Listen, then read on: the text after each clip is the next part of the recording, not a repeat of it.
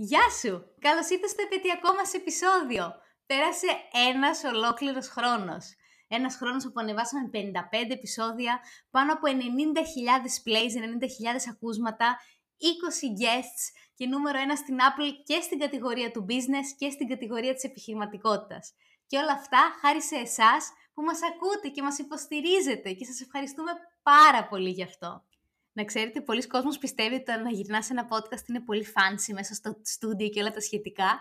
Εμείς ξεκινήσαμε λίγο διαφορετικά. Ξεκινήσαμε μέσα από ντουλάπα, στο πάτο μέρος δωματίου, ιδρωμένοι, γιατί ήταν καλοκαίρι και είχαμε κλειστά τα παράθυρα να μην ακούγεται ο θόρυβος και ακουγόταν ο αναμυστήριος, οπότε πρέπει να τον κλείσουμε, καταλαβαίνετε. Αλλά σταδιακά βήμα-βήμα κάναμε και το upgrade μας. Σε κάθε περίπτωση σας ευχαριστούμε πάρα πολύ για όλη την υποστήριξη για άλλη μια φορά.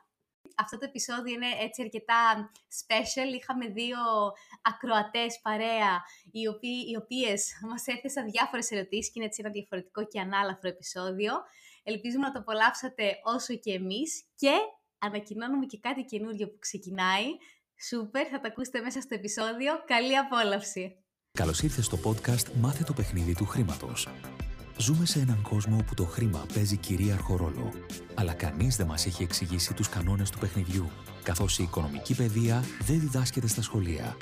Αυτό είναι το σωστό μέρος για σένα που θέλεις να μάθεις πώς να διαχειρίζεσαι σωστά τα χρήματά σου, πώς να αποκτήσεις παθητικά εισοδήματα και πώς να αρχίσεις να χτίζεις όλες τις σωστές συνήθειες που θα σε βοηθήσουν να πετύχεις όλα όσα ονειρεύεσαι. Παρέα με την Αλεξία Βασδέκη και τον Αλέξιο Βανδόρο, θα δούμε όλα αυτά και πολλά ακόμα. Γιατί το παιχνίδι του χρήματος είναι τελικά το παιχνίδι της ζωής. Ω ναι, κλείσαμε ένα χρόνο από τότε που ξεκινήσαμε. Κατάφερα, επιβίωσα. Επιβίωσε ο Άλεξ, επιβίωσα και εγώ, μην νομίζετε. Και σήμερα μαζί μας έχουμε τη Μαρίνα και την Αντιγόνη, που μετά από μια κλήρωση είναι παρέα μας για να θέσουν εκείνες κάποιες ερωτήσεις σε εμάς μετά από ένα χρόνο και εννοείται και τις δικές σας ερωτήσεις. Γεια σας, κορίτσια! Γεια σας, καλησπέρα! Καλησπέρα και από μένα. Η πρώτη φωνή ήταν η Μαρίνα. Εγώ είμαι η Μαρίνα. Και εγώ είμαι η Αντιγόνη. Και η δεύτερη φωνή ήταν η Αντιγόνη. Τέλεια, τέλεια. Κορίτσια, ευχαριστούμε πάρα πολύ που είστε παρέα μας εδώ πέρα. Είμαστε πανέτοιμοι και οι δύο, ειδικά ο Άλεξ, να απαντήσουμε όλες σας τις ερωτήσεις. Οπότε, ποια θέλει να ξεκινήσει? Θα είναι όντως επαιτειακό, γι' αυτό ετοιμαστείτε. Τέλεια. Μαρίνα, θες να ξεκινήσεις? Ναι, αμέ. Τέλεια. Για πες, ακούμε. Λοιπόν, νομίζω η φλέγουσα ερώτηση αρχής είναι πώς γνωριστήκατε και προέκυψε αυτό το υπέροχο podcast. Δεν απαντώ. Άλεξε, το αφήνω πάνω σου. Τη γνώρισα και της είπα ότι τη φέρω στην ομάδα μου. Ήρθε στην ομάδα μου. Όχι, πάω σοβαρά τώρα. Αλήθεια ήταν αυτό που είπα, αλλά δεν είχα κάνει το podcast. Ναι. Κάποια στιγμή ο αδερφός σου, αν δεν κάνω λάθος, μου είχε πει σε αδίπτο χρόνο ότι γιατί δεν κάνω ένα podcast με κάτι. Ναι. Αυτό ήταν το ένα έναυσμα. Ήδη συνεργαζόμασταν εμείς.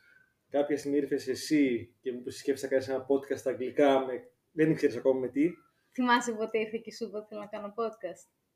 Πού? Ναι. Στο Fasizo. Τέλειο. Ναι. Ήταν ένα τεστ και το πέρασε.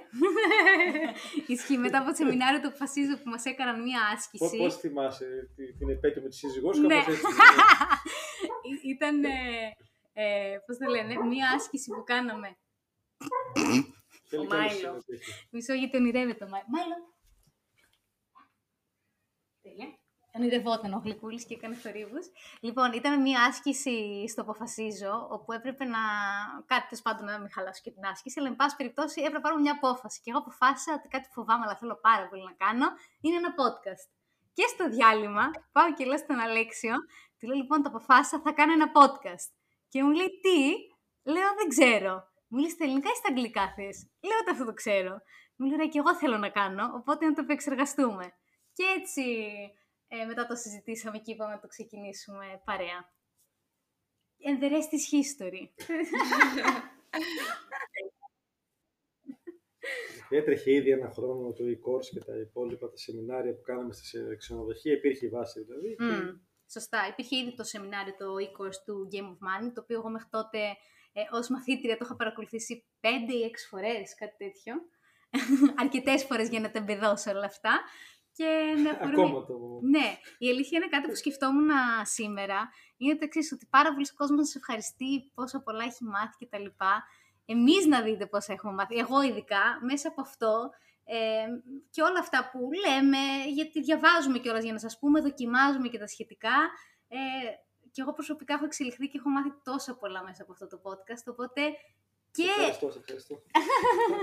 Όχι, και πάει και ένα ευχαριστώ προς τους ακροατές, γιατί επειδή ξέρουμε ότι μας παρακολουθείτε και μαθαίνετε και θέλετε να ακούσετε και άλλα πράγματα, μας βοηθάτε και εμείς να εξελιχθούμε και να ανεβάσουμε το επίπεδο και να το κάνουμε ακόμα καλύτερο και να σας προσφέρουμε ακόμα μεγαλύτερη αξία. Οπότε ένα πολύ μεγάλο ευχαριστώ και σε εσάς, γιατί σίγουρα χωρίς εσάς δεν θα υπήρχε αυτό το podcast.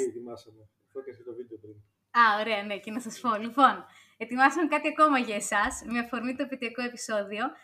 Να σας πω ότι σήμερα ξεκινάει η πρώτη φορά. Κάναμε μια συνεργασία με το Patreon.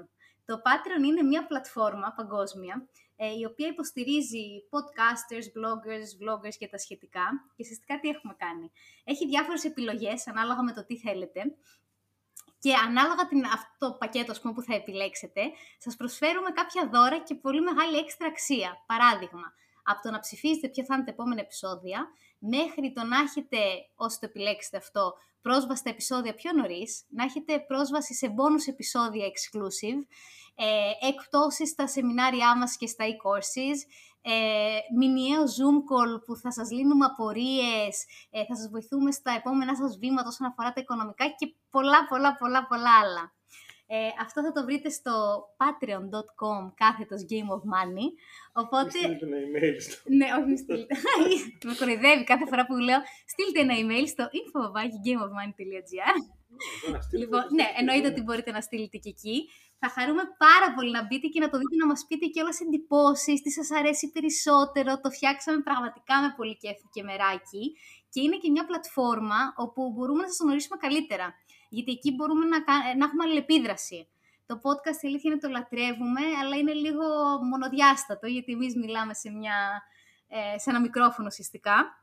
Και εκείνη η ευκαιρία μας να σας γνωρίσουμε κι εμείς. Οπότε θα χαρούμε πάρα πολύ. Θα μπείτε στο patreon.com/gameofmoney να τα δείτε όλα εκεί πέρα. Υπέροχο. Ένα μεγάλο wow και ένα ευχαριστώ εκ μέρους των τηλεκτενατών, λοιπόν. Τέλεια. Σούπερ. Αντιγόνη, θες να ρωτήσεις εσύ, να το πάμε έτσι ένα λάξ? Ναι, τέλεια. Λοιπόν, ξέρω ότι μελετάτε γενικά επιχειρηματίες. Θέλω να μου πείτε σε ποιον θα θέλατε να μοιάσετε όταν μεγαλώσετε ή τουλάχιστον να αποκτήσετε κάποια από τα χαρακτηριστικά που σας ενδιαφέρουν. Σταμάτα. Τι είπε? Τίποτα, λέω ότι είμαι ήδη 30, οπότε μεγάλωσα. Ας τον Αντιγόνη μου, θα σου απαντήσω, μην ανησυχείς. Λοιπόν, εγώ ένα πρότυπο επιχειρηματία που έχω είναι μια γυναίκα που λέγεται Jenna Kutcher. Είναι Αμερικανίδα και ουσιαστικά έχει φτιάξει ήταν φωτογράφος, παρετήθηκε και έχει φτιάξει... Συγγνώμη, δούλευε σε μια εταιρεία, λάθος. Έγινε, παρετήθηκε... Στον άντρο σου έχει 4 παιδιά, πόσα έχει αυτή? Όχι, δεν είναι η Ρέιτσελ Χόλις που έχει 5 παιδιά. Αυτή έχει ένα και τώρα μόλις ανακοίνωσε ότι δεν είναι έγκυος στο δεύτερο. Έχει ελπίδα ο άντρος. Λοιπόν, και ακούστε, αυτή ουσιαστικά έχει φτιάξει ένα online business το οποίο 7 ψήφιο αριθμό βγάζει κάθε χρόνο. Είναι 30 χρονών και το κάνει όλο από το σπίτι της με τον άντρα της, το ένα της παιδί και έχει και δεύτερο. Και γενικά μου αρέσει πάρα πολύ γιατί... είναι πολύ αυθεντική, πάρα πολύ αυθεντική. Το χτίζει όλο από το σπίτι και αυτό που θαυμάζω πάρα πολύ είναι το ότι φαίνεται τουλάχιστον αυτό που παρουσιάζει, αλλά όντως βγάζει πολύ μεγάλη αυθεντικότητα. Έχει πολύ μεγάλη ισορροπία στην προσωπική και την επαγγελματική της ζωή. Δηλαδή δείχνει και τη ζωή της με τον άντρα της και το παιδάκι της και ταυτόχρονα έχει καταφέρει να χτίσει ένα τεράστιο business και σκεφτείτε ότι συνεργάζεται και με τον Tony Robbins για e-courses που έχει και τα σχετικά. Εξειδικεύεται στο marketing, έχει podcast, έχει πολύ υλικό. Και μου αρέσει όλος ο τρόπος που έχει χτίσει το business της και ο τρόπος που το παρουσιάζει, όλο αυτό. Οπότε για μένα αυτή και είναι μία από τους online mentors που έχω και παρακολουθώ πάρα πολύ εντατικά. Τέλεια. Άρα, Άρα αυτό που κάνει έναν επιτυχημένο επιχειρηματία είναι να έχει ισορροπημένη ζωή. Βρήκαμε το ένα στοιχείο, σωστά? Ισορροπημένη επαγγελματική και προσωπική ζωή. Τα υπόλοιπα στοιχεία ποια θεωρείτε ότι είναι? Εγώ θα απορρίψω το πρώτο στοιχείο. Ναι, αυτό ήθελα να πω, ότι εξαρτάται τον άνθρωπο. Δηλαδή, χωρίς πλάκα, για μένα και... είναι πολύ σημαντικό αυτό το κομμάτι, αλλά δεν είναι ότι ταιριάζει και σε όλους υποχρεωτικά. Δηλαδή, ο Άλεξ έχει έναν... Επειδή είναι επεισόδιο ολόκληρο, θα το κάνουμε, καλή ιδέα να το σημειώσουμε. Ισχύει. Για τον μύθο μεταξύ ισορροπίας προσωπικής και επαγγελματικής ζωής. Δεν είναι μύθος, αλλά okay, ναι, θα το πούμε στο άλλο επεισόδιο. Ναι, σε ένα bullet είναι μύθος, διότι αν αυτά τα οποία κάνεις έχουν να κάνουν και με την προσωπική ζωή, γιατί είσαι ένα ολοκληρωμένο σύστημα σαν άνθρωπος, και δεν ξεχωρίζει το μυαλό σου ότι αυτό είναι δουλειά ή εργασία ή κάτι άλλο, και αυτό είναι σπίτι και οικογένεια, και γίνεται αυτό όλο μαζί. Και να δείτε όλου πετυχημένους, όχι τους τρεις που χωρίσαν τώρα. Χωρίσαν και τρεις. Προσφυγή. Και έδωσε και 1,8 δισεκατομμύρια συμμετοχές στη Μελίντα σήμερα. Θα χτιστεί πεποίθηση στον κόσμο τώρα ότι έκλεισε η τριάδα. Χωρίς ο Μπέζος, χωρίς ο Γκέιτς, χωρίς ο Μάσκ. Ναι. Νέα παιδιά μόνα. Λοιπόν. Όχι, ουσιαστικά η ισορροπία επαγγελματικής και προσωπικής ζωής είναι ο μόνος τρόπος για να πας εκεί. Το ισορροπία σημαίνει ότι είναι δύο διαφορετικά πράγματα. Δεν είναι διαφορετικά. Μα άλλο είναι χτίζω το online business μου και άλλο περνάω ποιοτικό χρόνο με το παιδί μου. Δεν μπορώ να το κάνω την ίδια ώρα. Εντάξει, δεν μπορώ πολύ σε αυτό. Okay. Εσένα ποιος είναι ένας επιτυχημένος επιχειρηματίας που σ' αρέσει? Μελετάω πάρα πολλούς, είναι η αλήθεια. Πες μας τον πρώτο που σου ήρθε στο μυαλό. Μελετάω από τους πολλούς, τέλος πάντων, και όλοι έχουν να κάνουν με την πολυπραγμοσύνη. Γνωστοί είναι οι πιο πολλοί. Καλά, πέρα από τον Tony Robbins είναι ο ένας, αλλά στα κομμάτια του, όχι την προσωπική ανάπτυξη, που ούτως ή άλλως η μέθοδος που έχουμε είναι αρκετά familiar με αυτά που κάνει.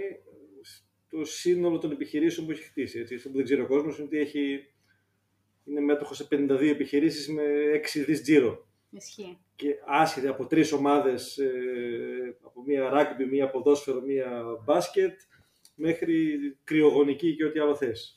Ο Πίτερ Διαμάντης αντίστοιχα είναι ένας τέτοιος άνθρωπος, και όλοι αυτοί έχουν μέσα από σεμινάρια, προσωπική ανάπτυξη, διάφορες επιχειρήσεις και πολύ προφανώς φιλανθρωπικό κομμάτι αντίστοιχα που παίζει εκεί. Διαμάντης είναι ο δεύτερος.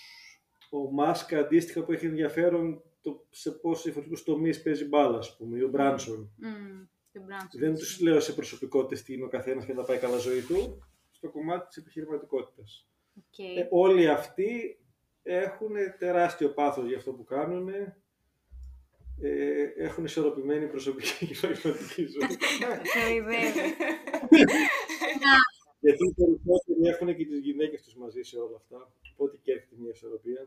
Δίνω και ένα hint που θα πω στο επεισόδιο. Και ένα άλλο χαρακτηριστικό ενός επιτυχημένου επιχειρηματία για μένα είναι ότι στα δύσκολα συνεχίζει και δεν τα παρατάει. Γιατί πολλοί κόσμος στην πρώτη δυσκολία τα παρατάει, ενώ ένας επιχειρηματής και όλοι αυτοί πετυχημένοι, πόσες φορές έχουμε ακούσει, ότι απέτυχαν και όλα τα σχετικά. Εντάξει, πάρε τον Μάσκ, ο οποίος είπα δεν είναι το καλύτερο παράδειγμα ανθρώπου, τώρα που έχει κάνει όλα αυτά που έχει κάνει, και πάλι βγάλαν το αμάξι, απέτυχε η φάση και τον έκραζε το μισό ίντερνετ, ας πούμε. Και όποτε καινοτομήσει η επιχείρηση, θα φας και τα μούτρα σου με τους πυράβλους. Πέσανε 10 φορές οι πυράβλοι, εντάξει. Προσεδαφίστηκε ο 11ος. Κάψαν και 3 δις, οκ.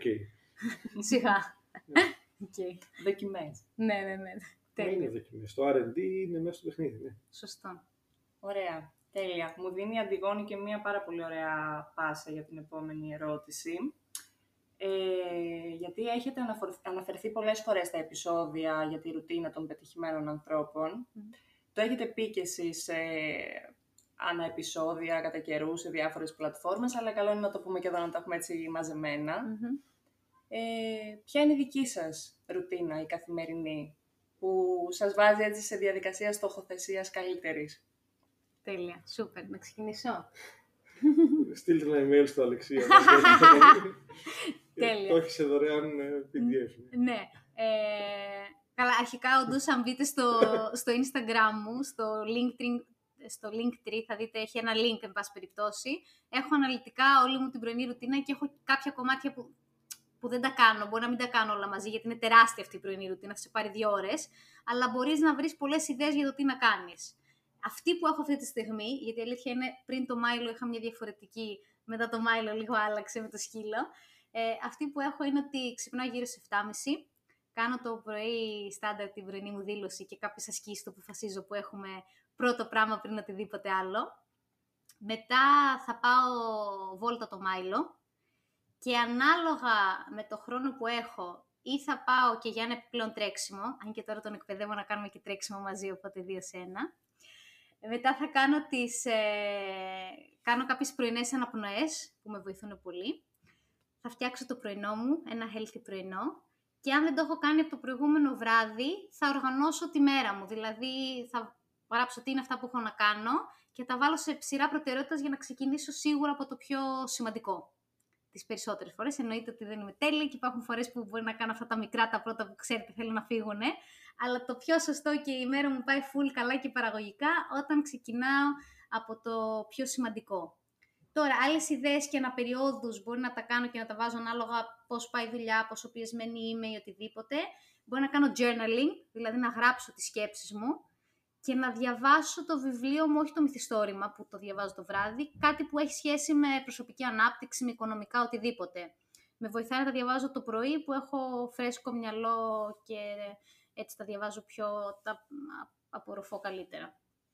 Και κάνεις τα μαθηματικά σου. Ναι, κάνω τα μαθηματικά μου, τους υπολογισμούς μου και τα σχετικά. Και επίσης, επειδή όταν ξεκινάω δουλειά θέλω ο Μάιλο να είναι έτσι κουρασμένος και επειδή είναι κουτάβι πρέπει να τον κουράσω, θα ασχοληθώ να παίξω και λίγο τώρα στην πρωινή μου ρουτίνα. Είναι κομμάτι και το να παίξω λίγο μαζί του για να κουραστεί και να κοιμηθεί μετά όταν έχω να εργαστώ και να μην με ενοχλεί. Αυτά. Αυτό το κάνω και εγώ για να είναι. Για τις μικρές. Κουρασμένες για την κλεονή μετά. Τέλεια. Αποστολή να τις κουράσω. Για πες τη δικιά σου πρωινή ρουτίνα. Με ρώτησε η Αλεξία μια εβδομάδα πριν, να ξέρετε, σας τα λέω εδώ. Εσύ λέει τώρα, όταν γεννήθηκαν τα παιδιά, λέει δεν άλλαξε τη ρουτίνα σου. Γιατί με ένα σκύλο είναι διαφορετικά. Ναι. Με 2 παιδιά είναι διαφορετικά όντως. Και τον επόμενο μήνα που θα έχουμε το 3ο θα ξαναλλάξει η ρουτίνα μου. Ναι, προφανώς. Τι θες τη δικιά μου ρουτίνα. Ναι. Στα γρήγορα, πες. Στα γρήγορα. Ναι. Εντάξει. Όσοι έχετε δει το περσινό βίντεο, έχει αλλάξει λίγο η αλήθεια, λόγω καραντίνας και λόγω μελέτης ύπνου. Πλέον κοιμάμαι, τότε ξυπνούσα 6 παρά 20. Τώρα ξυπνάω 6 ώρες αφού πέσω για ύπνο. Άρα μπορεί να ξυπνήσω 7, 7,5, 6,5, εξαρτάται τι ώρα κοιμάμαι. Για να κάνω σωστό ύπνο, τώρα το έχουμε πει σε άλλο επεισόδιο. Πρωινή ρουτίνα είναι αυτή που έχω βάλει και στην Αλεξία να κάνει. Προφανώς την κάνω κι εγώ. Κάποιες διατάσεις ειδικές για τη μέση μου, λίγο πριν σηκωθώ, πίνω μισό λίτρο νερό, κάνω τη δήλωσή μου ένα 5 λεπτό, κάποιες ειδικές ασκήσεις που έχω εκεί, 5-6 λεπτά γυμναστικής, αναπνοές μου, κάτι γραψίματα έτσι ιδιαίτερα και τις πιο πολλές φορές διαβάζω ή για το σεμινάριο ή κάποιο βιβλίο ή ότι είναι και πριν ξυπνήσουν οι μικρές που ευτυχώς έχουν ισορροπήσει με τη μητέρα τους, ξυπνάνε κατά τις 9, να είναι καλά τα παιδιά μου. Προλαβαίνουν να κάνουν και κάνα 2 σημαντικές τέτοιες στον υπολογιστή της ημέρας. Okay, οπότε συνήθως έχεις ένα γεμάτο 2 ώρες πριν ξυπνήσουν τα παιδιά να κάνεις ό,τι είναι για σένα. Ναι. Τώρα που θα γεννηθεί η Τρίτη και θα ξυπνάει όποτε να είναι, θα δούμε πώς θα γίνει. Okay. Έχω πέρασει όλα τα στάδια. Κάνω δήλωση με τις μικρές στην αγκαλιά, να κάνω ασκήσεις και μία να κοιμάται και να παίζει. Έχει πλάκα. Τέλεια. Αυτό δεν ξέρω από πότε το κάνετε και οι δύο, αλλά να πούμε ότι είναι σημαντικό έτσι να υπάρχει μια ρουτίνα, να έχει ο καθένας μια ρουτίνα. Δηλαδή δεν ξέρω αν θέλετε να μοιραστείτε τη διαφορά όταν δεν είχατε, αφότου είχατε, αν είχατε από πάντα. Καταρχήν όλοι έχουμε ρουτίνα, αλλά και όλοι έχουν κακή ρουτίνα. Και το σηκώνομαι, ανοίγω την τηλεόραση και καπνίζω τσιγάρο και με φραπέ, ας πούμε, ρουτίνα είναι. Ρουτίνα τι είναι, μια συνήθεια επαναλαμβανόμενη, γιατί την έχουμε σαν έννοια στην Ελλάδα λίγο περίεργη. Είναι κακό πράγμα η ρουτίνα. Καλό πράγμα η ρουτίνα, αρκεί να έχει υγιείς συνήθειες μέσα. Εγώ να απαντήσω σε αυτό. Κάποια στιγμή πέρσι, για ένα διάστημα έχασα τη ρουτίνα μου, δεν θυμάμαι ακριβώς γιατί και δεν έχει σημασία. Εκεί κατάλαβα τη σημασία και την αξία της. Αποσυντονίστηκα τόσο πολύ. Δεν κυλούσε η μέρα μου το ίδιο, δεν είχα την ίδια ενέργεια, δεν είχα την ίδια χαρά, δεν ξέρω ακριβώς πώς το πει, αποσυντονίστηκα. Και όταν την ξανάβαλα ξανά, ένιωθα ότι ισορροπήσαν τα πράγματα. Mm-hmm. Έτσι εγώ κατάλαβα πολύ έντονα τη διαφορά της ρουτίνας. Της ρουτίνας που έχω χτίσει σήμερα. Υπάρχει ένα τρίπτυχο νου, σώμα και πνεύμα, το οποίο χρειάζεται να ενεργοποιήσει το πρωί. Mm-hmm. Θα το κάνεις από 10 λεπτά, από 20 λεπτά, μία ώρα σύνολο, όλο ό,τι προλαβαίνει ο καθένας. Mm-hmm. Δεν έχει σημασία τι ώρα θα σηκώνεσαι, γιατί για μας 5 που λένε κάποιοι, είτε 6, είτε. Καλά, μετά τις 7-7.30 θα σηκώνεσαι, έχεις θεματάκια.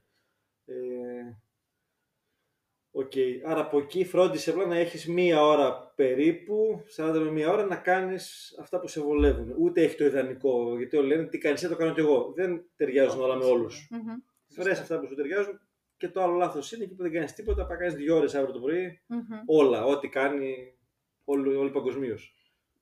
Και αν έχω εγώ μία κακή ρουτίνα και θέλω να την αλλάξω, να τη βελτιώσω. Ακούστε επεισόδια της συνήθειας. Κάναμε επεισόδια της συνήθειας. Ναι. Οπότε να μπω σε μια διαδικασία συνήθειας για 60 ημέρες, σωστά. Mm-hmm. Πόσο είναι 60, δεν είναι πλέον. Να βάζεις ένα-ένα πράγμα. Απλά ένα-ένα. Αυτό που είπε, μην πας να τα βάλεις όλα. Mm-hmm. Δηλαδή, διάλεξα από αυτά. Π.χ. θέλω να αρχίσω το πρωί να κάνω αναπνοές. Τέλεια. Βάλε αυτό μόνο. Και κάνε κάθε πρωί κάποιες αναπνοές που σε βοηθάνε. Mm-hmm. Όντως, χωρίς πλάκα, στο Instagram που έχω εκεί το link, έχω γράψει και έξτρα από αυτά που κάνω. Οπότε έχει πάρα πολλές ιδέες. Απλά αυτό που λέω, Αλέξιος, μην πάτε και τα κάνετε όλα μαζί. Διαλέξτε 1-2. Έχω ακόμα γράψει που για κάποιους είναι αυτονόητο, για κάποιους όχι. Ότι τα πρώτα πράγματα που κάνω είναι ότι πλένω το πρόσωπό μου και με κρύο νερό. Και να δροσιστώ και να καθαριστεί κτλ. Κάποιος μου είχε πει λοιπόν ότι αυτό δεν το έκανα. Και για μένα ήταν τεράστια αλλαγή. Τέλεια, ξεκίνησε με αυτό. Το να πλένει το πρόσωπο. Σούπερ, μια χαρά. Μετά επιλέγεις κάποιο άλλο αφού το συνήθισες. Τέλεια. Mm-hmm. Αντιγόνη. Ναι, εγώ τώρα θέλω να ρωτήσω κάτι άλλο. Να πάω κάπου αλλού. Επιμένω εγώ εκεί στο mindset του επιχειρηματία.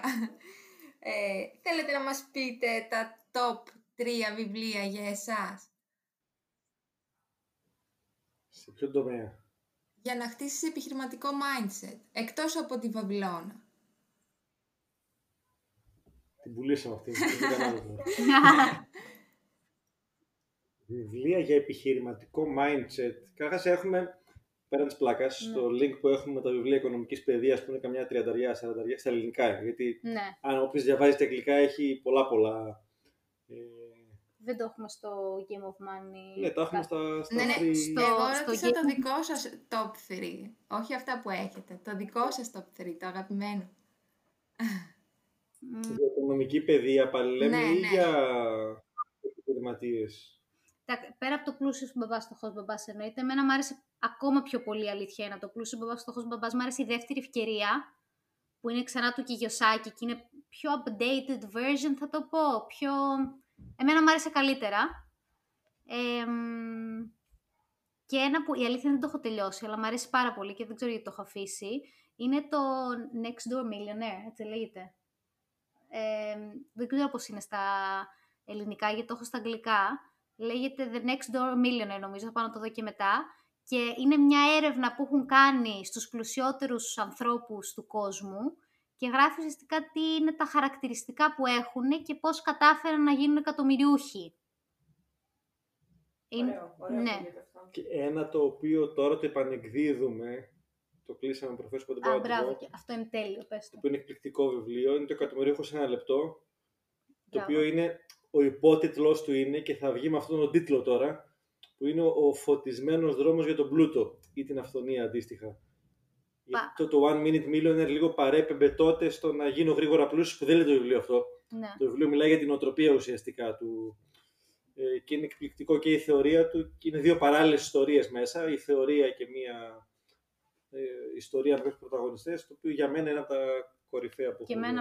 Και είναι πολύ ιδιαίτερο γιατί είναι ένα βιβλίο, αυτό που είπε ο Άλεξ. Και το γράψανε, νομίζω, ο Μαρκ Άλεν και ένας ακόμα που ήταν εκατομμυριούχοι επιχειρηματίες ήδη, άρα δεν το γράψανε για να πουλήσουν, να βγάλουν χρήματα, ήταν από την εμπειρία που είχαν οι ίδιοι μέσα εκεί. Και δεν ξέρω αν καταλάβετε αυτό που είπε ο Άλεξ. Είναι ένα βιβλίο και έχει από τις αριστερές σελίδες έχει τη θεωρία και οι δεξιές σελίδες είναι μια ιστορία που σε βοηθάει να καταλάβεις τη θεωρία μέσα από αυτήν την ιστορία. Το διαβάζεις 2 φορές. Διαβάζεις μία αριστερά και μία το δεξί. Το διαβάζεις 2 φορές. Μία διαβάζεις μόνο τις αριστερές σελίδες, συνεχόμενα, που είναι η θεωρία, και μία μόνο τις δεξιές που είναι η ιστορία. Όντως από τα αγαπημένα μου βιβλία και εμένα, εκπληκτικό. Έχει και ένα βιβλίο δεν ξέρω αν το έχω ξαναπεί σε podcast, που δεν είναι βασικά για επιχειρηματικότητα, αλλά για να καταλάβει κάποιος λίγο τα ακραία φαινόμενα στην οικονομία, ζώρικο βιβλίο, που είναι ο μαύρος κύκνος του talent. Mm. Το οποίο ουσιαστικά εξηγεί πώς υπάρχουν κάποια φαινόμενα τύπου κορονοϊός, τα οποία δεν μπορεί να τα προλήψει κανένα μοντέλο οικονομικό ή επιχειρηματικό. Ό,τι business plan και να κάνεις, δεν μπορεί να προβλέψεις ότι θα πέσουν οι δημιουργοί, ας πούμε, και ότι θα επηρεαστεί το σύμπαν. Αυτό λέγονται μαύρη κύκνη. Και το αναλύει πολύ ωραία πώς αυτό μπορεί να επηρεάσει την οικονομία και όλα αυτά. Και την κοινωνία. Δεν το έχω διαβάσει αυτό. Όχι, δεν το έχω διαβάσει ακόμα. Θα φτάσει η ώρα. Και αυτό με το κύμα που μου έχεις πει, θέλω να διαβάσω. Το τρίτο κύμα. Ναι. Τέλεια. Αυτά. Τέλεια. Σχετικά όλα ακόμα. Προλαβαίνω να σημειώνω. Πραγματικά. Και εγώ. Λοιπόν, εγώ θέλω να πω ότι αποφασίσατε να ονομάσετε το podcast Game of Money, δηλαδή το παιχνίδι του χρήματος. Εγώ προσωπικά πρώτη φορά που άκουσα επεισόδιό σας ήταν για μένα game changer. Ποιο άκουσες πρώτο? Το δεύτερο. Ποιο ήταν το δεύτερο? Το τι μας έχουν μάθει λάθος, νομίζω. Ξεκινάτε με τα τεταρτημόρια. Okay. Τι μας έχουν μάθει λάθος, μπράβο. Πώς το ανακάλυψες το podcast? Ήμουνα σε μια πολύ περίεργη φάση της ζωής μου και ψαχνόμουν πολύ με τα οικονομικά. Είχε μόλις έρθει το δεύτερο lockdown και μου το έστειλε μια φίλη για να με αφυπνήσει. Μου είπε τσέκαρε το, είναι game changer, και μπήκα κατευθείαν και όντως με έκανε να συνειδητοποιήσω τι σχέση είχα με τα χρήματα και τι σχέση θέλω να έχω από εκεί και πέρα. Και η ερώτηση είναι τι σχέση έχετε εσείς με τα χρήματα. Θα φτάσω, θα το απαντήσουμε σε λεπτό. Εσένα, Αντιγόνη, ποιο επεισόδιο άκουσες πρώτο? Πότε μας πρώτο άκουσες? Νομίζω στο πρώτο, το αρχικό. Δεν θυμάμαι. Okay. Θυμάσαι πώς μας βρήκες? Πώς το βρήκες μάλλον? Βασικά θυμάμαι ότι ψαχνόμουν για την επιχειρηματικότητα και για το πώς μπορώ να αποκτήσω νέες ροές εισοδήματος και όλα τα σχετικά. Οπότε λίγο με αναζήτηση στο Google, μετά είδα κάπου ένα επεισόδιο που είχατε και με την Νίνα την Καλούτσα για τη φωνή και το ότι πόση δύναμη έχουν οι λέξεις. Και ξεκίνησα σιγά σιγά και μπήκα και είδα και το Game of Money, το σεμινάριο που έχετε. Και έτσι ξεκίνησα και σας ακολούθησα. Και ποιο επεισόδιο σου άρεσε περισσότερο? Για την κλειδική επιχειρηματικότητα. Γιατί? Γιατί έχω γράψει ένα βιβλίο για την κλειδική επιχειρηματικότητα. Λέγεται «Οι μικροί επιχειρηματίες».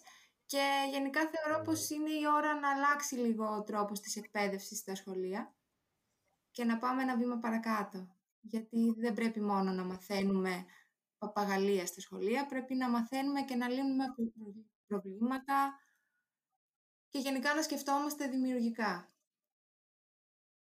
Αυτά. Άψογο. Οι τρεις κουμπαράδες, αλλά άργησα να το ακούσω. Είχες ξοδέψει το ναι. Εν τω μεταξύ, εδώ να προσθέσω ότι κάπου είχα δει μια συνέντευξη του Αντώνη του Καλογύρου, όπου έλεγε, δεν θυμάμαι ακριβώς πώς το είχε πει, έλεγε τέλος πάντων ότι η σχέση που έχει ο καθένας μας με τα χρήματα είναι ερωτική, αν δεν κάνω λάθος. Σωστά. Και μου είχε μείνει, γι' αυτό κιόλας σημείωσα την ερώτηση για σήμερα. Ξέρω ότι η σχέση που έχεις με τα χρήματα έρχονται και φεύγουν, τι σχέση έχεις με τα χρήματα? Όχι, το γύρισε. Εγώ. Εσύ. Δεν είχα καλή. Mm. Καθόλου καλή. Δεν τα φρόντιζα, μπορώ να πω. Και τι κάνανε αυτά, θα έβγανε, πηγαίνανε αλλού. Ναι, σε καλύτερες αγκαλιές. Το ίδιο. Αυτό είπα, Αντώνης. Αυτή είναι αλήθεια. Η σχέση που έχω με τα χρήματα, αντίστοιχη έχω και σε ερωτικές μου σχέσεις. Όποιος έχει την τόλμη να το δει για τον εαυτό του. Άρα ότι οι ερωτικές σχέσεις σχετίζονται πάρα πολύ. Όταν φτιάξεις και τα ερωτικά σου, φτιάξεις και τα οικονομικά σου.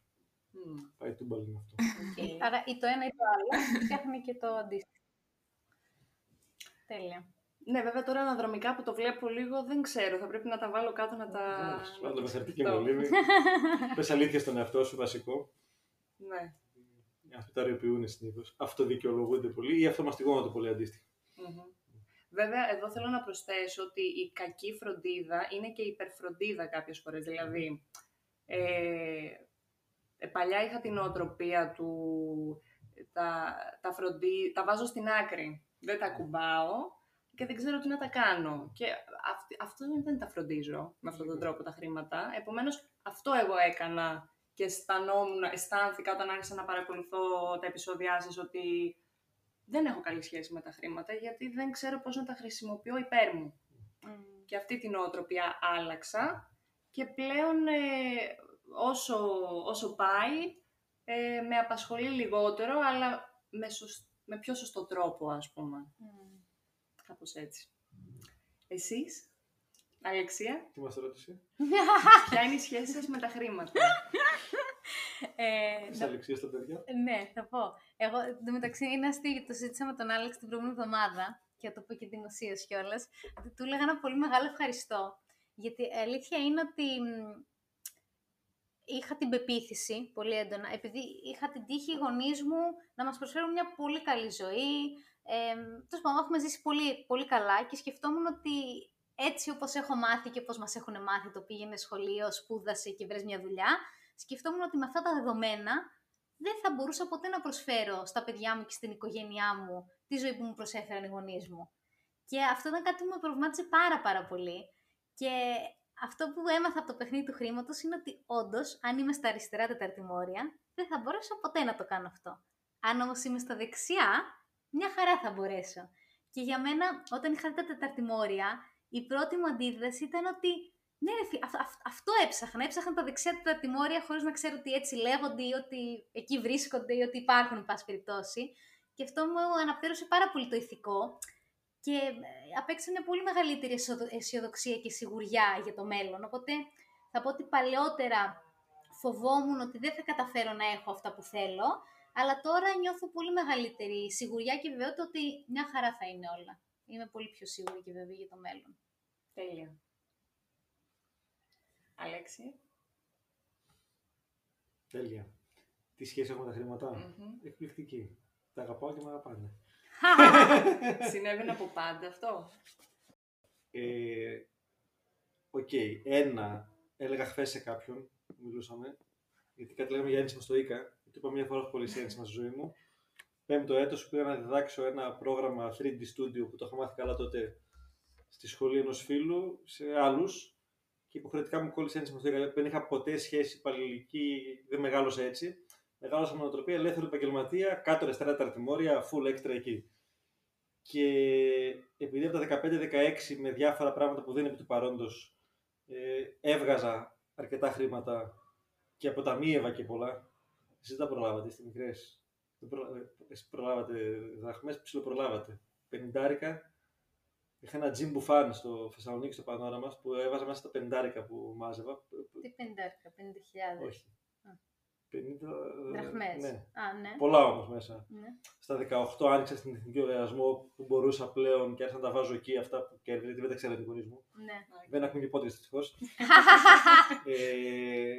Και στους φοιτητές με διάφορες εκδρομές που κάναμε και διάφορες δραστηριότητες παρήγαγα χρήματα.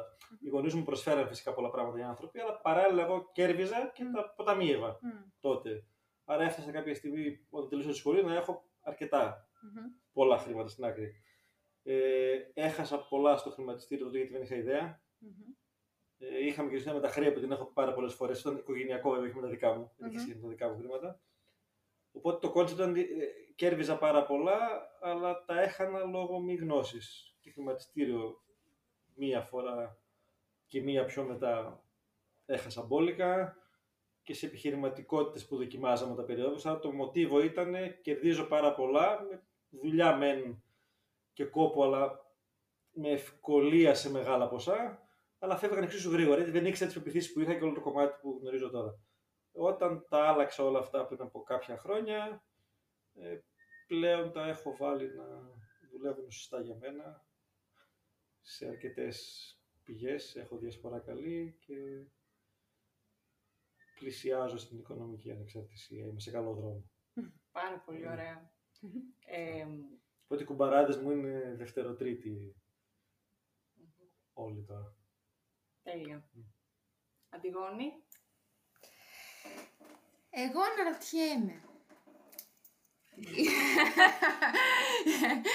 Είναι καλό να κάνουμε ένα πράγμα και να είμαστε experts σε αυτό ή να κάνουμε 50 διαφορετικά και να είμαστε καλοί μέτροι σε αυτό? Έχω μπερδευτεί βασικά. Για να απαντήσω εγώ. Εσύ τι θα απαντήσεις στον εαυτό σου? Εγώ θα έλεγα να κάνω 50 πράγματα διαφορετικά που να μου φέρουν 50 διαφορετικές ροές εισοδήματος, από το να κάνω ένα και να είμαι τέλεια. Ωραία. Ούτε το ένα το άλλο ισχύει. Είναι δύο παράλληλες ερωτήσεις κάνεις. Η μία είναι αν να κάνω επιχειρηματικά ή γενικά στη ζωή μου παράλληλα πράγματα. Mm-hmm. Έτσι, και στη ζωή μου σημαίνει μπορεί να έχω και ένα χόμπι, να έχω και οικογένεια, να έχω και δύο επιχειρήσεις, να γράφω και ένα βιβλίο. Είναι παράλληλα πράγματα, δεν είναι όλα επιχειρηματικά. Το δεύτερο είναι πώς χτίζω ροές εισοδημάτων. Είναι δύο άλλες διαφορετικές απαντήσεις. Στο πρώτο κομμάτι είναι ότι μάλλον τρεις απαντήσεις. Μία, μπορώ να κάνω πολλά πράγματα ταυτόχρονα, αρκεί να κάνω το καθένα εστιασμένα. Το έχουμε πει και σε άλλα επεισόδια. Τις 2 ώρες που είμαι με τις κόρες μου, είναι με τις κόρες μου. Τις 5 ώρες τώρα που κάνουμε το podcast, κάνουμε podcast. Δεν πάνε να καίγεται το σύμπαν, η οικοδομή, τα σεμινάρια, είναι κλειστά όλα. Είμαι εδώ, είναι εστίαση εδώ. Έτσι, και αν κάνεις πράγματα εστιασμένα, το λέει εκπληκτικά ο Σάρμα, θες 5 ώρες μες τη μέρα αντί για 15 που σου τρώνε τώρα. Με τη διάχυση μέσα στη μέρα χάνεται ο χρόνος. Άρα timeismoney.gr, βλέπετε διαχείριση χρόνου και γίνεστε expert σε αυτό. Άρα ναι, μπορώ παράλληλα ζωή μου να κάνω πολλά πράγματα, αρκεί να κάνω το καθένα εστιασμένο την ώρα που το κάνω. Το δεύτερο είναι την επιχειρηματικότητα. Όλοι αυτοί που είπα πριν, που ανέφερα σαν επιχειρηματίες μεγάλους, μπορεί να έχουν τώρα 5, 10, 20, 30 επιχειρήσεις, αλλά για κάθε μία από αυτές, για ένα ικανό χρονικό διάστημα, ασχοληθήκαν οι ίδιοι από πάνω, τα δώσανε όλα, στήσανε το δίκτυο, φτιάξανε την ομάδα, για να μπορεί τώρα να το επιβλέπει. Και εγώ πέρσι που ξεκινήσαμε μια εταιρεία με τις οπτικές ίνες με τον αδερφό μου και τους Κυπριανούς από τα Γιάννενα, το πρώτο τρίμηνο, μέσα στη δεύτερη καραντίνα, ήμουνα 18-10 ώρες τη μέρα κάτω από τον ήλιο και σκάβανε, ενώ όπως γίνονται οπτικές ίνες, γιατί δεν είχα ιδέα. Το μάθα. Ξέρω τώρα να το επιβλέψω. Όχι, 3, κάνα εξάμηνο μου πήρε μέσα εκεί και να έχω άλλο ρόλο. Άρα, όλοι οι πολυεπιχειρηματίες που βλέπετε, για κάθε ένα πράγμα που τρέχει, αφιερώσανε κάποιους μήνες μέχρι κάποια χρόνια για να το στήσουν. Και μετά πας στο επόμενο. Δεν τα κάνανε και τα 10 μαζί προφανώς. Και αντίστοιχα είναι πηγές εισοδημάτων. Αν τώρα έχω 0 δεξιά ταρτιμόρια και θέλω να μάθω, ξέρω εγώ, trading, θα αφιερώσω 2 χρόνια να μάθω trading. Για να το βάλω μετά να δουλεύει. Θέλω να μάθω και ακίνητα. Αφιερώσω και 3 χρόνια να μάθω real estate, να κάνω 10 αγοραπολισίες ή να το αναθέσω μετά κάπου αλλού. Άρα το καθένα με τη σειρά του και το ένα είναι τουβλάκι πάνω από το άλλο, αλλά θέλει το καθένα το χρόνο του. Ωραία, τέλεια. Να πω μια ιδέα. Yeah. Να σας πω 5 επιχειρηματικές κινήσεις και 5 επενδύσεις βασικά και να μου τις βαθμολογήσετε κατά τη γνώμη σας ποιες είναι οι top ευκαιρίες. Κατά τη γνώμη σας, έτσι. Για δοκίμασε. Θα σου απαντήσω, Μαρίνα.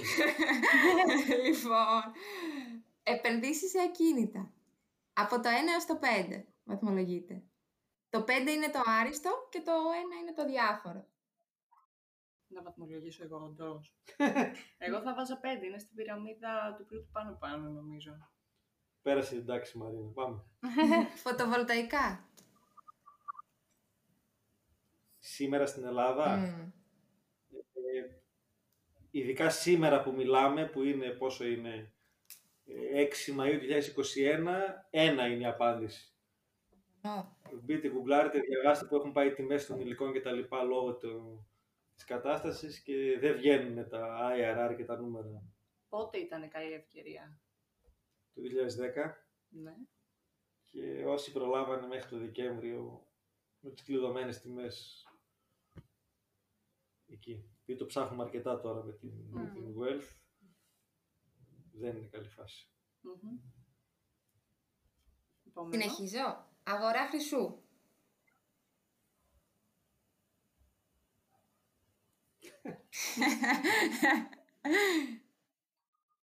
Εγώ ένα 4 έδωσα.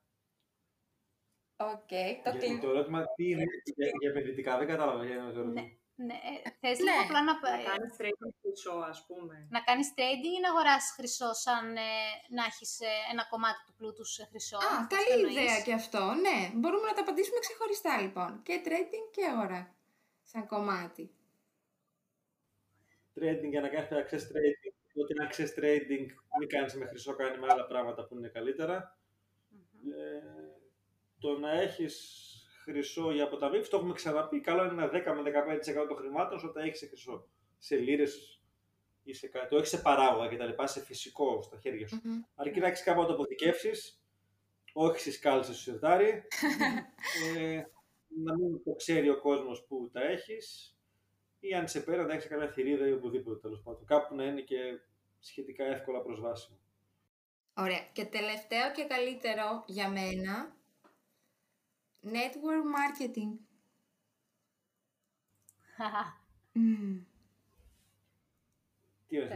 Τι βαθμολογία βάζουμε?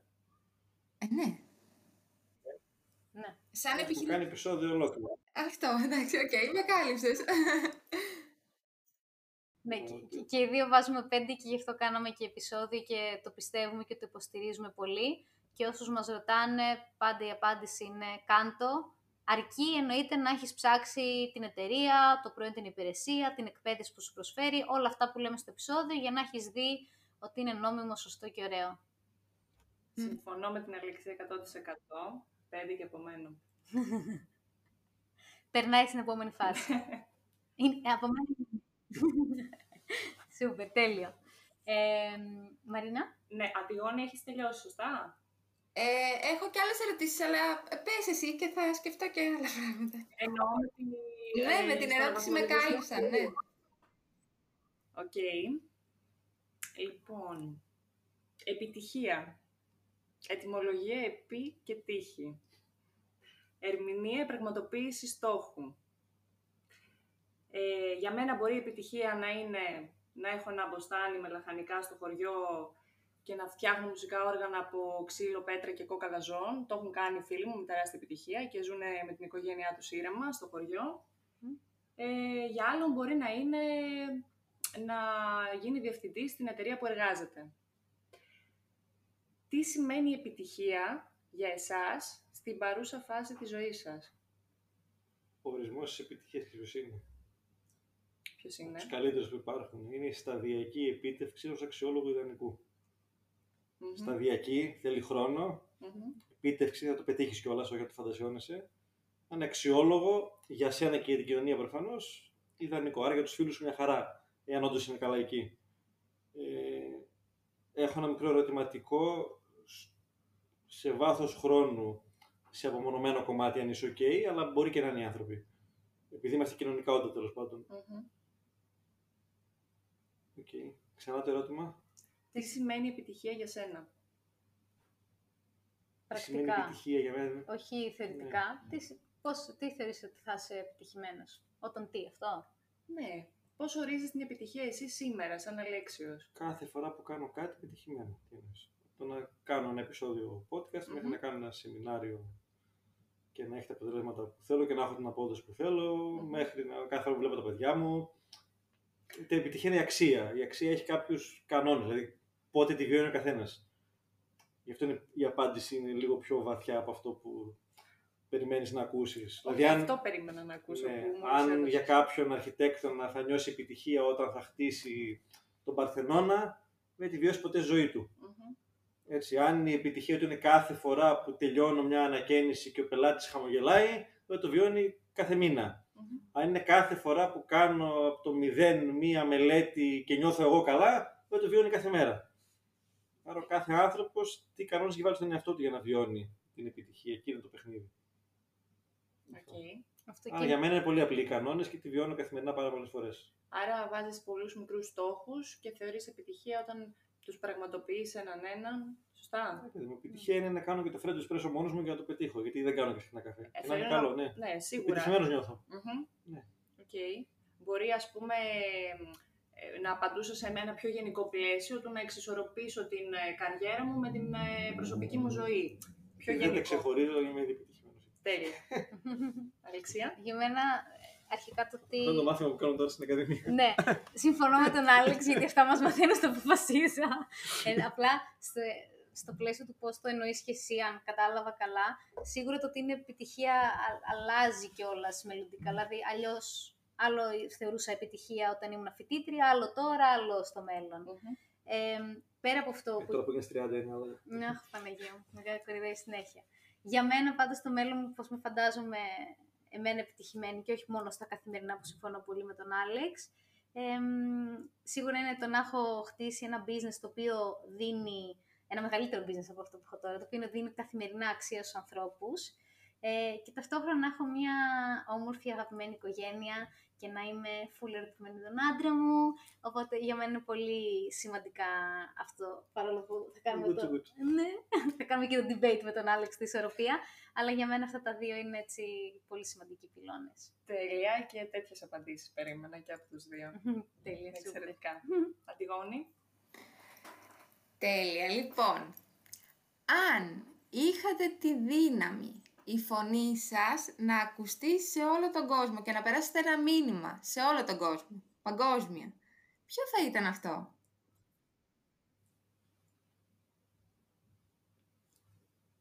Ένα μήνυμα. John Lennon τώρα.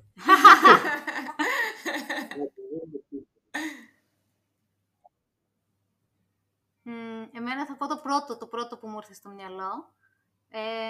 Το οποίο είναι να αγαπάς τον εαυτό σου.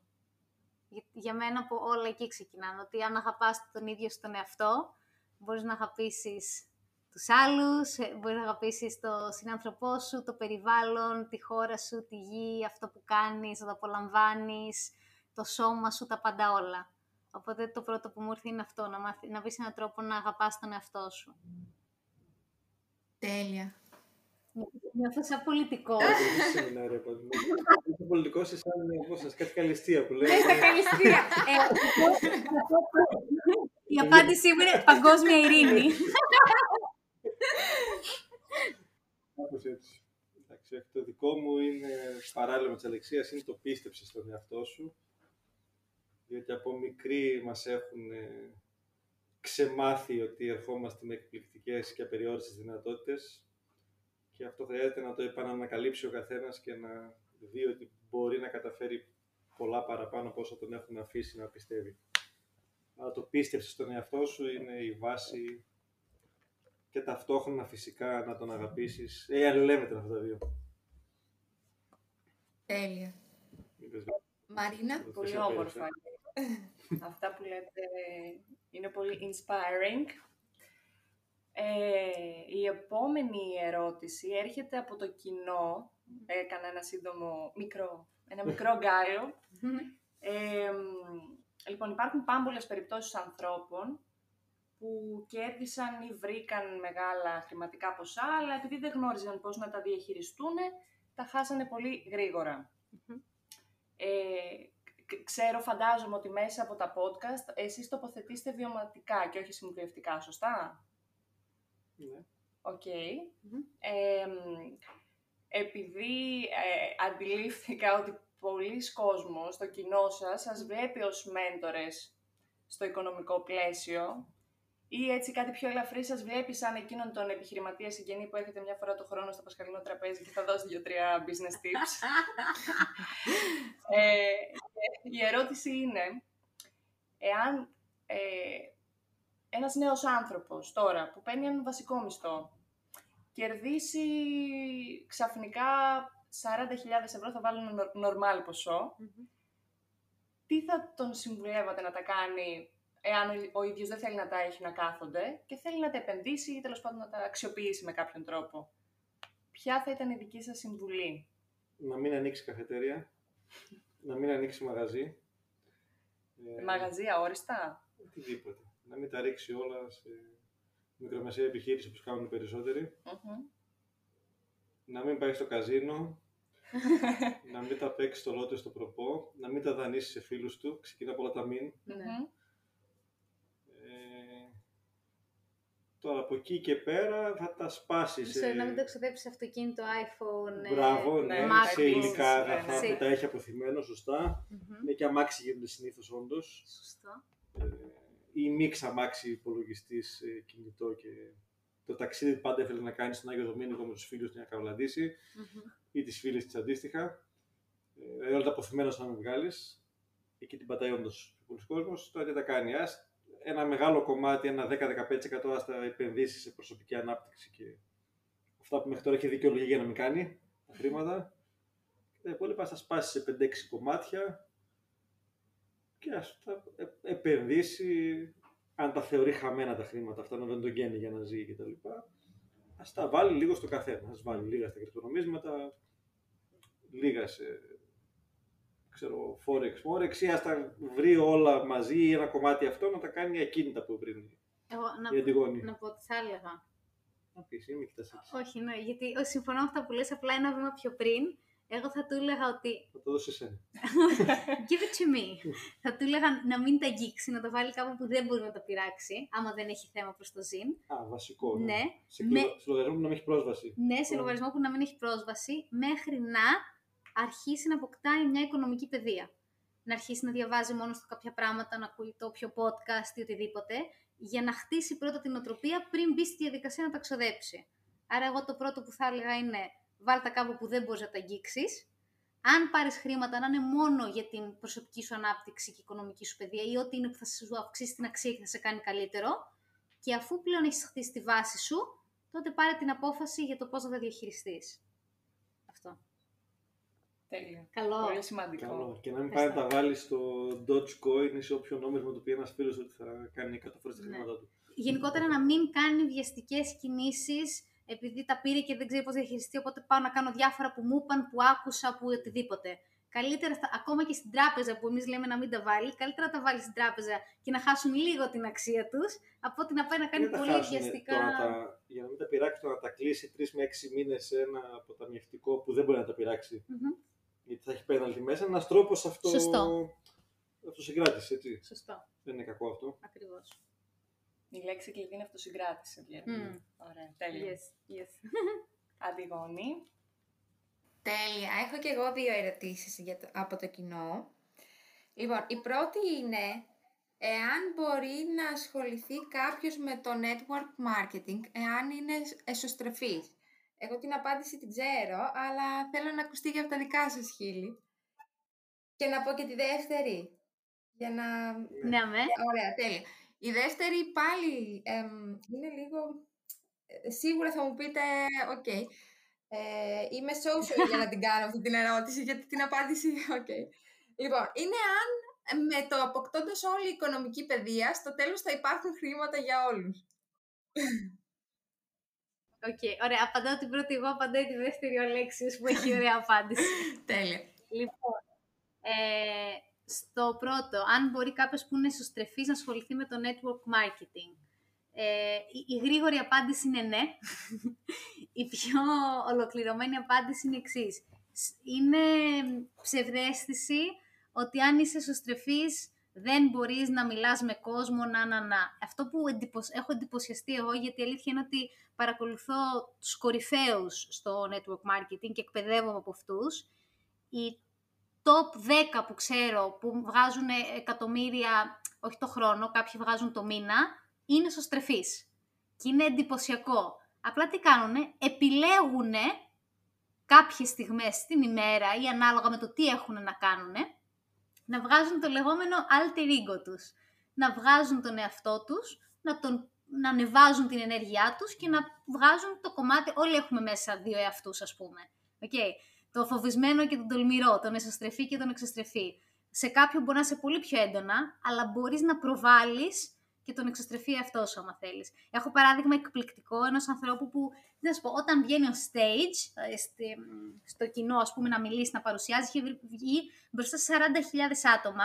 Λες, Χριστέ μου, τι ενέργεια είναι αυτή, πόσο εξωστρεφής πρέπει να είναι αυτός ο άνθρωπος. Και μετά μας έλεγε ότι πραγματικά είναι πάρα πολύ εσωστρεφής. Δηλαδή, μετά από αυτό. Πάει σπίτι της και αράζει και είναι μόνη της και δεν θέλει να μιλάει σε κανέναν και είναι πολύ private με την προσωπική της ζωή και τα σχετικά. Όλα είναι επιλογή. αν θέλει να το κάνει αυτό που είναι εσωστρεφής. Αλλά και σκεφτείτε ο top εκπαιδευτής παγκοσμίως.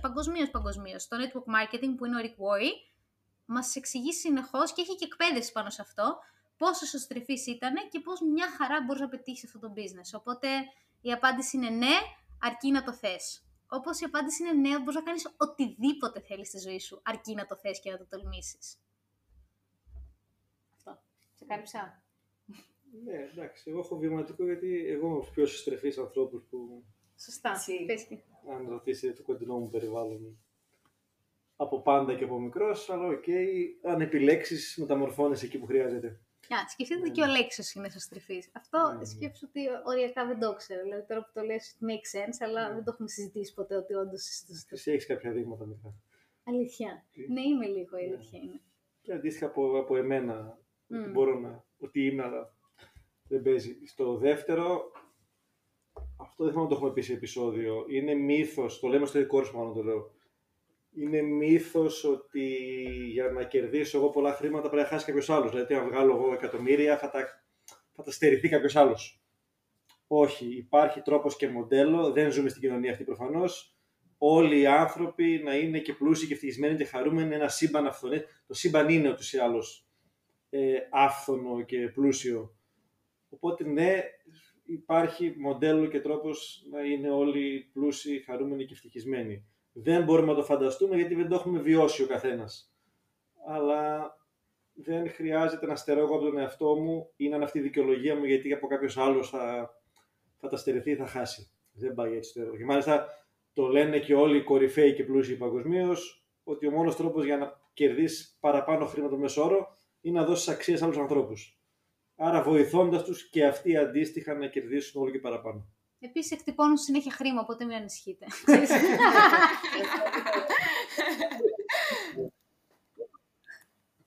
Τέλεια. Τα λεφτόδεντρα θα έρθουν από Οκτώβριο.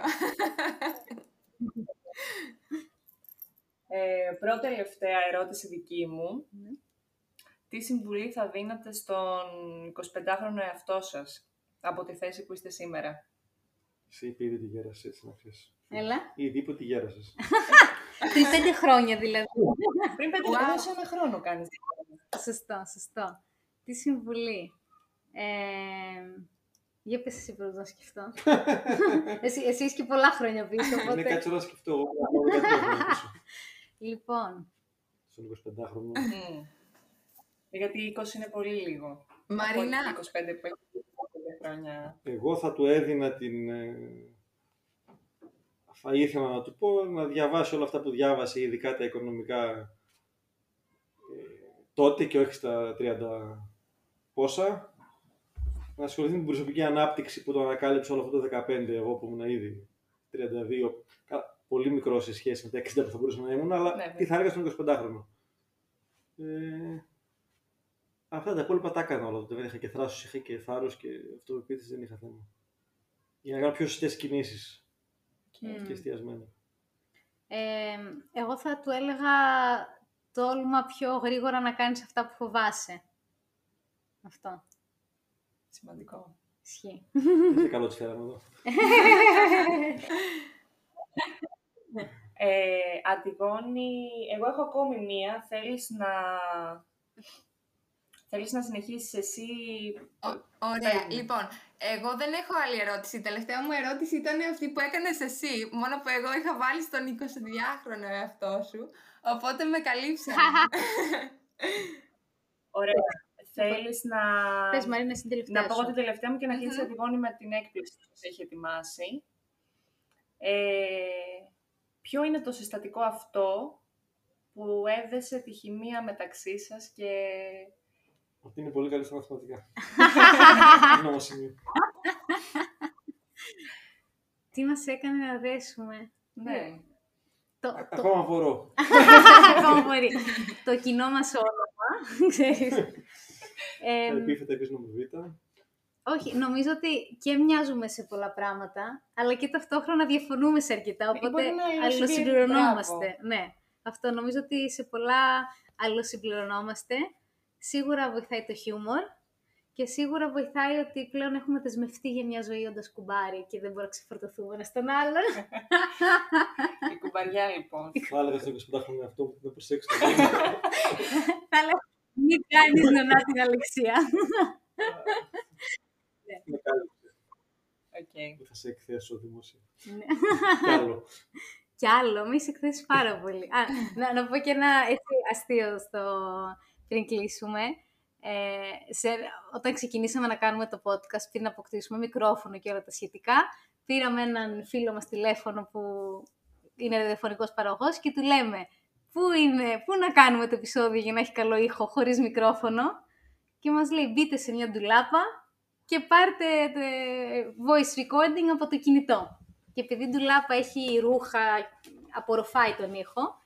Οπότε πήγαμε στο πατρικό μου, ο μπαμπάς μου έχει, θα την ανεβάσω αυτή τη φωτογραφία, την ημέρα του podcast, αυτό θα κάνω. Πήγαμε στο δωμάτιο των γονιών μου, ο μπαμπάς μου έχει μια ντουλάπα που είναι μικρό δωματιάκι. Τύπου πόσο είναι, 2x2? Το χάνει ντουλάπα, ναι. Είναι πολύ μικρή, εν πάση περιπτώσει. Ο ωφέλιμος χώρος είναι 60x80. Ναι, είναι πολύ, πολύ μικρός και καθίσαμε ο κλαδόν. Δεν ταιριάξαμε, γιατί είναι λεπτεπίλεπτη η Αλεξία και χωρά μου. Καθίσαμε ο κλαδόν, κλειστή πόρτα για να μην ακούγονται τα σκυλιά. Καλοκαίρι, ζέστη, εκεί μέσα με μοκέτα κιόλας. Και εκεί γυρίσαμε το πρώτο μας επεισόδιο. Εγώ ο κλαδόν, ο Αλέξιος προσπαθούσε ο κλαδόν. Είναι και ψηλός, δεν χωρούσαν τα πόδια του ακριβώς. Πάντα χωρούσα πόσοι γυναίκες κάποιος το κλαδόν τόση ώρα. Πάνω από 2 λεπτά δηλαδή. Καλά, η αλήθεια είναι ότι ήταν και τα πρώτα επεισόδια, είχα και αγωνία κτλ. Καθόμουν ο κλαδόν στο 4ο, είχαν μου διάσει τα πόδια μου και δεν ήθελα να κουδνήσω το λάπτοπ, μου είχε χαλάσει ο ήχος. Μετά οριακά δεν μπορούσα να σηκωθώ. Θα την ανεβάσω τη φωτογραφία, έχει πολύ πλάκα. Στιγμές απείρου κάλου. Wow. Πήρου κάλου. Έτσι ξεκίνησε το podcast, από την ντουλάπα. Και τώρα έχει φτάσει. Και τώρα έχει φτάσει να είμαστε σε στούντιο. Hashtag το σαλόνι της Αλεξίας. Φωτογραφία. Yes. Τέλεια. Πες τους και τα νούμερα. Τι έχουμε κάνει 50... 8.000 total plays. 55 επεισόδια. Ναι. Total plays είναι... Πάνω από 80.000. 90.000 θα είναι, ναι, τότε. Ισχύει. Πάνω, είμαστε 50... Αυτό πρέπει να είναι 55ο επεισόδιο. Πριν να δω κιόλας. Και... Τα νούμερα ήταν πολύ παραπάνω στο χωθεσία που κάναμε. Ισχύει. Αυτό είναι το 56ο επεισόδιο. Το επαιτειακό. Για φαντάσου. Χαμός, 1 χρόνο. Τέλειο. Σας ευχαριστούμε πάρα πολύ για την υποστήριξη. Ήταν ένας μαγικός χρόνος. Εμείς ευχαριστούμε. Και έχω μια τελευταία ερώτηση. Άλεξε, τι σ' αρέσει περισσότερο στη συνεργασία μαζί μου? Πόκερ δεν παίζεις. Παίζεις και λίγο πόκερ. Λίγο. Ναι. Δεν σπάσω.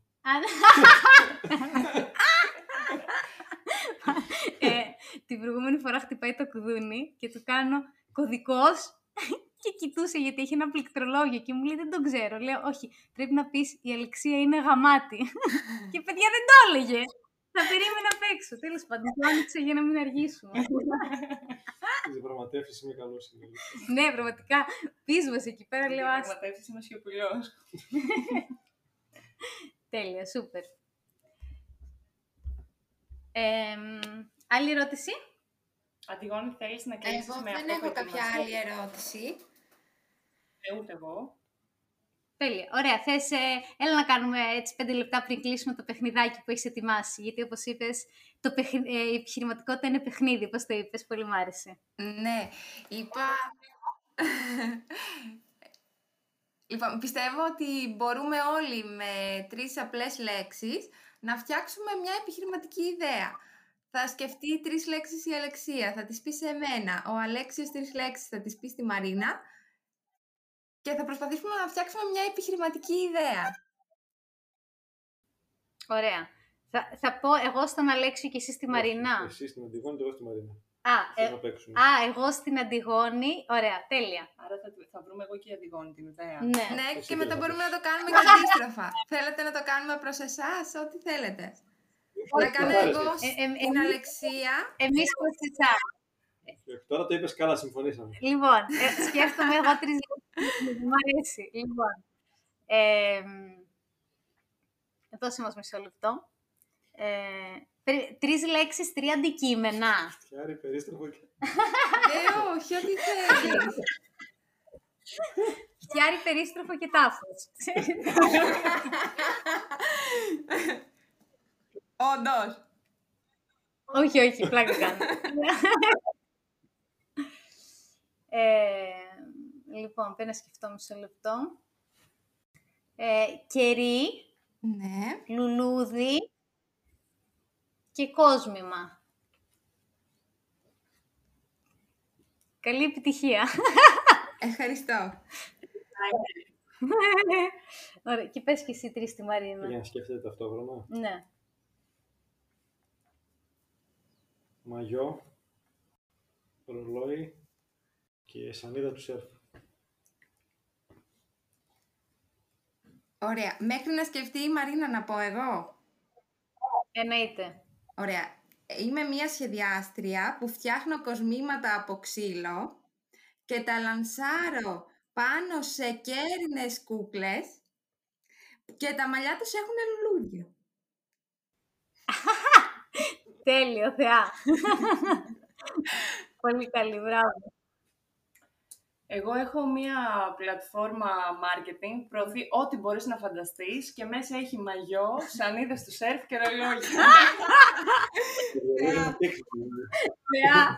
Θεά, τέλειο, τέλειο. Σούπερ. Κορίτσια, σας ευχαριστούμε πάρα πολύ για το χρόνο και για τις ερωτήσεις και που εκπροσωπήσατε το κοινό και για την υποστήριξη και για όλα. Ελπίζουμε να το απολαύσατε όσο και εμείς. Πάρα πολύ, εμείς ευχαριστούμε. Περάσαμε τέλεια, ευχαριστούμε πολύ. Θα κάνουμε το επιτυχιακό. Εννοείται. Τύπης Αντιγόνη. Περάσαμε τέλεια, ευχαριστούμε πολύ. Και αν ξανακάνετε κάτι να μας θυμηθείτε. Εννοείται, θα σας προτιμήσουμε. Υπέροχα. Καλή συνέχεια σε όλους. Γεια σας. Αν σου αρέσουν τα επεισόδια που ακούς, θα χαρούμε πολύ να μας αφήσεις μια αξιολόγηση, ένα review, στο μέσο από το οποίο ακούς το podcast, για να το διαβάσουμε κι εμείς. Και εννοείται, μπορείς να κάνεις screenshot το επεισόδιο το οποίο ακούς αυτή τη στιγμή, να το ανεβάσεις στο Instagram ή στο Facebook, να ταγκάρεις εμένα και τον Αλέξη και να μας πεις τι σου άρεσε περισσότερο.